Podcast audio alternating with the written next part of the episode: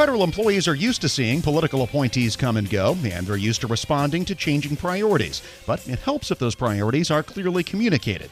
That didn't happen during the leadership changeover at the top of the State Department, and the Government Accountability Office says it's one big reason state has made relatively little progress on its agency reform plans. Out of 17 management reforms the department outlined to Congress last February, only one has been accomplished. Jason Bair is acting director for international affairs and trade issues at GAO. He talked with me about what state can do to speed things along. You know, this was really an outgrowth of uh, as the Trump administration came into office there was an executive order uh, directing all the executive branch agencies to identify opportunities to improve the efficiency and operation of the government uh, and, and reform uh, and reorganize themselves as appropriate. And so the State Department took that executive order to heart, worked closely with USAID on really canvassing their staff for ideas for things that could be done to improve the overall operation of those organizations. And after oh, a year or so of uh, getting ideas and vetting them, they came down to this set of 17, which is really what we looked at. Uh, and to understand the status of them, we talked to a variety of State Department officials. And as you talked about, there are these 17 projects that they've notified to Congress. One of them has really been completed at this point. Uh, the vast majority of them are kind of in a continuing status. 13 of them as of April when we stopped tracking them.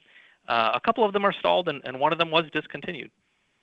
Yeah, and I think the one thing we know about large agency wide reforms is that they take time under the best of circumstances. Uh, they're, they're, they're, complicated. So, in, in this case, how can we tell whether this is just part of that fact pattern where, where large bureaucratic organizations take time to make changes or whether these are genuinely stalled out for lack of leadership attention or, or good planning? Yeah, I'd, I'd say a couple of quick things about that. One is that one of the, I think, important things that we learned over the course of doing our review was that a lot of these ideas that generated into these 17 separate proposals were ideas that had been around for quite a while. Mm-hmm. Uh, the, the impetus for them was clear, they'd been articulated, uh, but they just hadn't happened yet. And so they took the opportunity to kind of wrap this notion of reform or reorganization around them uh, in order to hopefully give them some additional momentum. So issues like IT modernization, which is a perennial issue all across the government uh, and as well as in the State Department. And so we would have expected that with some of these ideas that really have been clearly articulated for a long period of time, this would have given them the boost uh, so that maybe we would have seen more than one of the 17 of them uh, really come to fruition by this point. I think the other thing is that we did note that a number of the projects over time, as they went from kind of the idea generation phase into development and, and really the phase that we focus on, implementation, they really were kind of scaled down. And so what they're really aiming for now is a much smaller version of a much larger idea that perhaps they had anticipated before. So kind of looking across the 17 projects really gives you a sense of the scope of them uh, in terms of what they initially started with and, and where they are now is a very different place. Yeah, I'd, i want to harp on that for just a second because it, I think maybe to state's great credit, they, they, they picked their reforms out of sort of a organic process that bubbled up from the workforce, which probably makes them easier to implement if the workforce is behind them rather than just, you know, Rex Tillerson coming in from the outside with a bunch of great ideas and telling people, go do this. Yeah, we definitely heard a lot, and we got a lot of evidence about uh, the effort that was really put in on the front end of the process. There were, you know, surveys sent out to all state and USAID employees to gather their input. Uh, they did engage contractors from the outside to help them manage the process, especially on the idea development side really what we focused on was the implementation phase, where mm-hmm. that wasn't really contractor driven, that was really internal State Department focused. And that's where I think we, we saw a number of the observations that we make in the report about leadership focus and attention really coming into sharper focus and the need for that being even more acute at that stage of the process. Okay, so how big a deal was this this lack of leadership focus or in it you know insufficient leadership focus and, and how much of that was just the transition between two separate secretaries? Well, in our conversations with a variety of State Department officials, we really kind of saw two key leadership challenges. Um, one was the issue of uh, having a number of acting officials in key positions. You know, a lot of people point to the fact that there was not a con- Senate confirmed Undersecretary for Management for two years, and, and that person does oversee what, what are now kind of the vast majority of the projects that are still in the continuing status. Uh, but it certainly is worth noting that There were a number of acting officials across the department. And as a result, it is more difficult to obtain buy in for long term change proposals when you have people in those acting positions. The second, leadership challenge that was uh, clearly presented to us was the change in leadership between Secretary Tillerson and Secretary Pompeo. As, as a result of that transition, we talked to a number of State Department officials who were just kind of uncertain about the priority level of the projects uh, and what was going to kind of happen with those in the end. They were unclear about whether these things really were a priority for the new secretary or not. And that's pretty common across organizations. When you have change at the top of the organization, everyone's going to wonder are they going to really want to finish out these things? Or are they going to move on to new priorities? And the other aspect of that is that we saw communication which wasn't entirely clear. So even for some individuals who were responsible for implementing some of these projects after the transition at the secretary level, they didn't get a lot of communication from the senior levels of the State Department about what they should be doing and how important this was, what resources they might expect. And so that was certainly something that was holding them back from really bringing these projects to completion.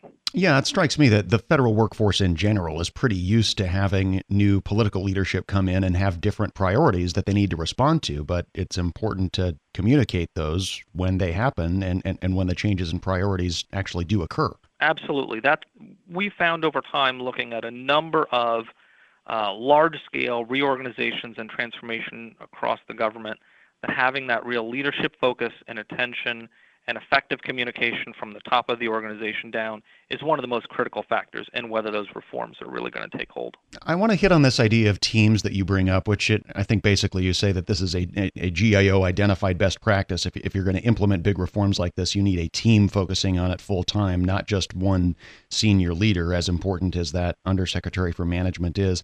Talk about that team approach, why it's important, and how big a deal it was that that state seems to have drifted away from that approach over time.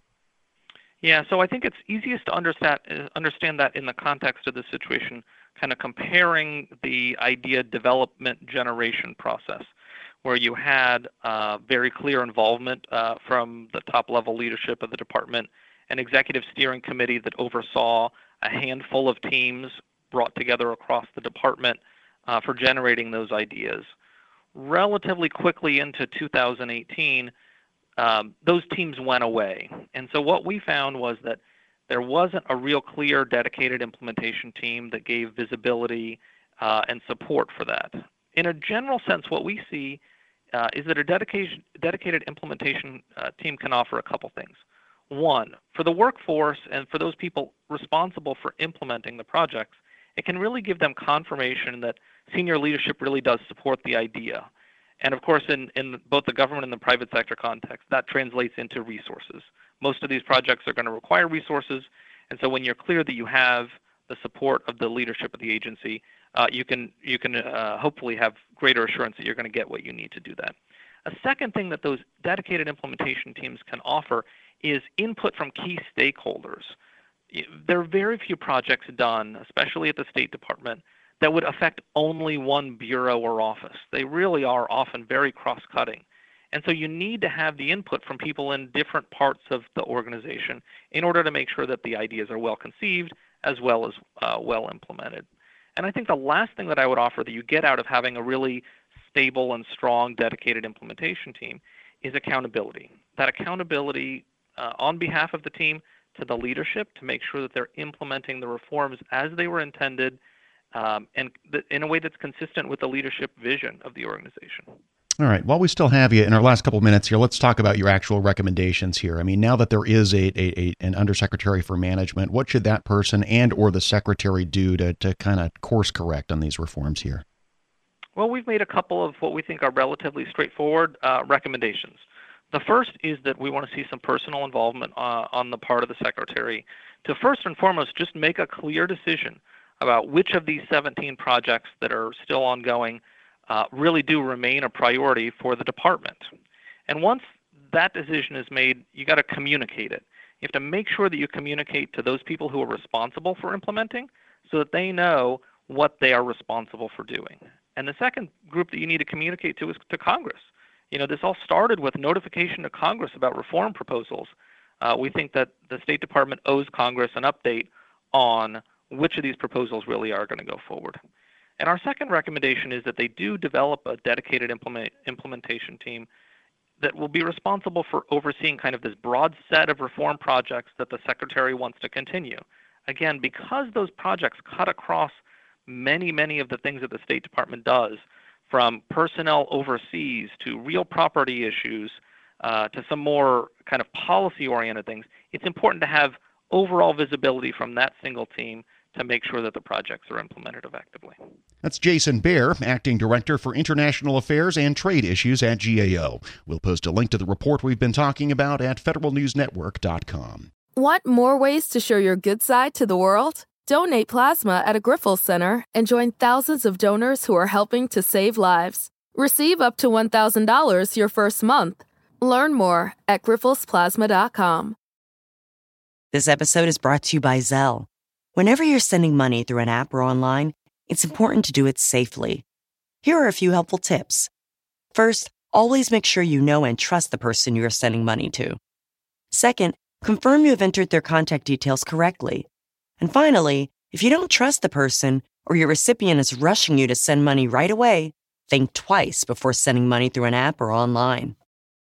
As fall fills up with activities and obligations, even a small time saver can feel like a big help. Grammarly is an all in one writing tool that makes clear, concise communication easier than ever, so you can finish your work earlier and head off to family dinners, social events, and fall weddings. Grammarly is free to download and works where you do, so every project gets finished quicker. Make sure your writing is free of mistakes with Grammarly's free, comprehensive writing suggestions and get an instant take on how your message comes across with the free tone detector. Let Grammarly Premium's sentence clarity rewrites help you find the perfect words on the first try. You'll be confident writing client emails, deadline driven reports, and presentations without staying late at the office. Get more time back in your day by writing with Grammarly. Go to grammarly.com slash podcasts to sign up for a free account. Then get 20% off when you're ready to upgrade to Grammarly Premium. That's grammarly.com slash podcasts.